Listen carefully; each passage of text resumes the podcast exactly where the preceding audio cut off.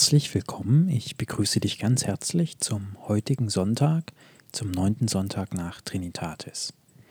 In der evangelischen Bibelstelle geht es heute um das Matthäusevangelium, 13. Kapitel, die Verse 44 bis 46 und in der katholischen Bibelstelle um das Lukasevangelium im 12. Kapitel, Verse 49 bis 53. Ich beginne mit dem Matthäusevangelium. Das Himmelreich ist gleich einem verborgenen Schatz im Acker, den ein Mensch fand und verbarg. Und vor Freude darüber ging er hin und verkauft alles, was er hat, und kauft jenen Acker. Wiederum ist das Himmelreich gleich einem Kaufmann, der schöne Perlen suchte. Als er nun eine kostbare Perle fand, ging er hin und verkaufte alles, was er hatte, und kaufte sie. Wir sehen bei dieser Bibelstelle vor allem die Freude.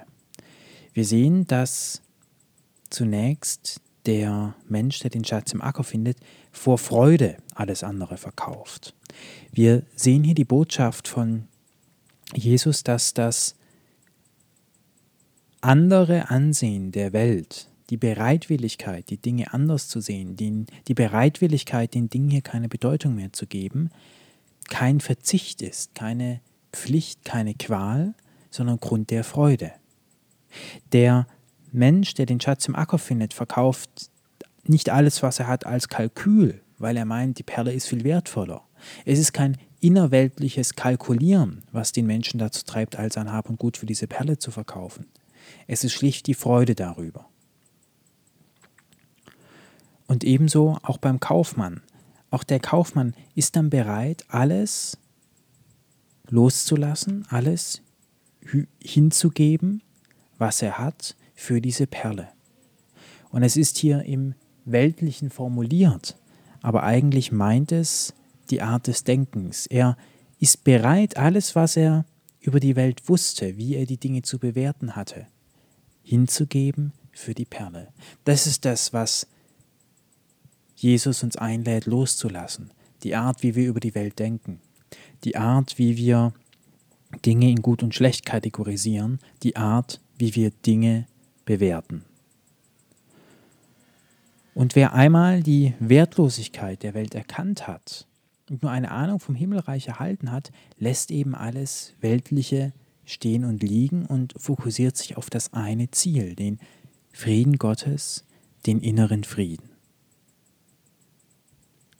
Ich fahre fort mit der Bibelstelle der katholischen Leseordnung. Ich bin gekommen, Feuer auf die Erde zu schleudern, und wie wollte ich, es wäre schon entzündet.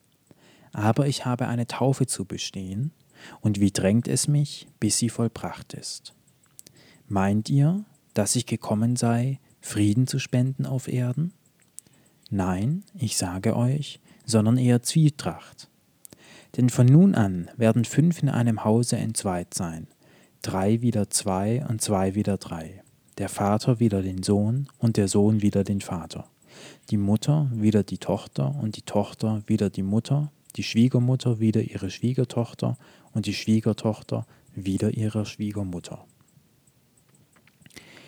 Dies ist eines, eine der Bibelstellen, wo ich persönlich sehr, sehr viel weltlichen Eintrag verorte. Es ist wieder die typische Thematik, dass das Göttliche mit weltlichen Kategorien gedacht wird, beschrieben wird und daraus ja dadurch eben seine Göttlichkeit verliert, so zu einem innerweltlichen diminuiert. Dass Jesus hier die Menschen entzweit, ist weltlicher Eintrag.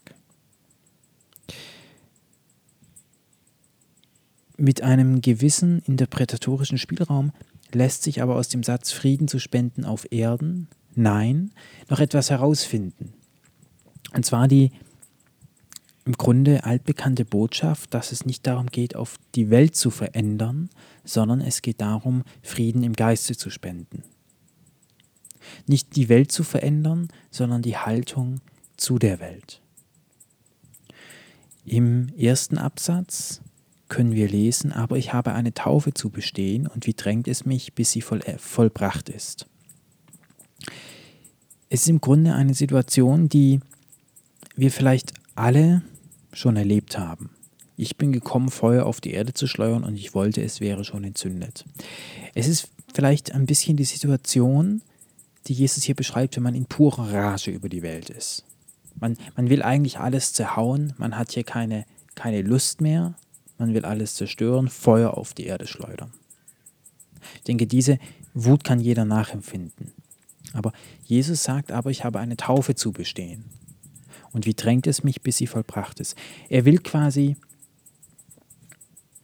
hinaus, wobei auch dieses, wie drängt es mich, dass es vorbei ist, meines Erachtens schon wieder weltlicher Eintrag ist, weil mit fortschreitendem Erwachen, mit fortschreitender Hingabe an den Heiligen Geist sich die Frage, wie lange das dauert, im Grunde auch nicht mehr stellt, weil es dann kein danach und davor mehr gibt. Die Frage nach der Zeit ist nur relevant, wenn es einen danach gibt. Oder wenn, die, wenn der jetzige Zustand als leidvoll erlebt wird. Aber die Botschaft, die in diesem ersten Absatz heraussticht, meines Erachtens, ist, ich habe eine Taufe zu bestehen. Also dein Leben ist im Grunde deine Taufe. Was dir hier in der Welt widerfährt, ist eine Taufe für die unermesslichen Freuden Gottes. Nichts anderes. Das, was hier passiert ist, ist keine Qual, es ist kein, keine Probe, es ist keine Lektion, es ist einfach deine Taufe. Und unter diesem Licht diese, diese Bibelstelle zu stehen, zu sehen, scheint mir die klarste und die reinste und die sinnvollste, das Leben als Taufe zu sehen.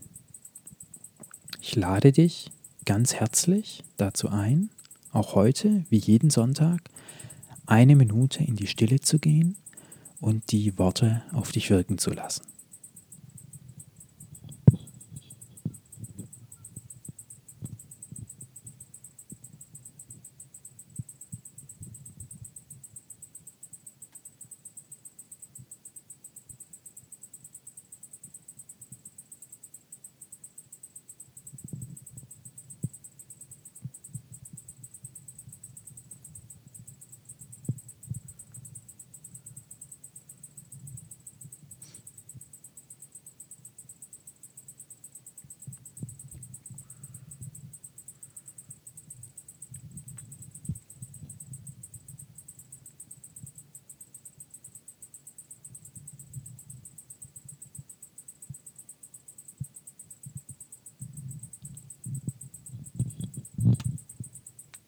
Ich bedanke mich auch heute ganz herzlich für deine Aufmerksamkeit.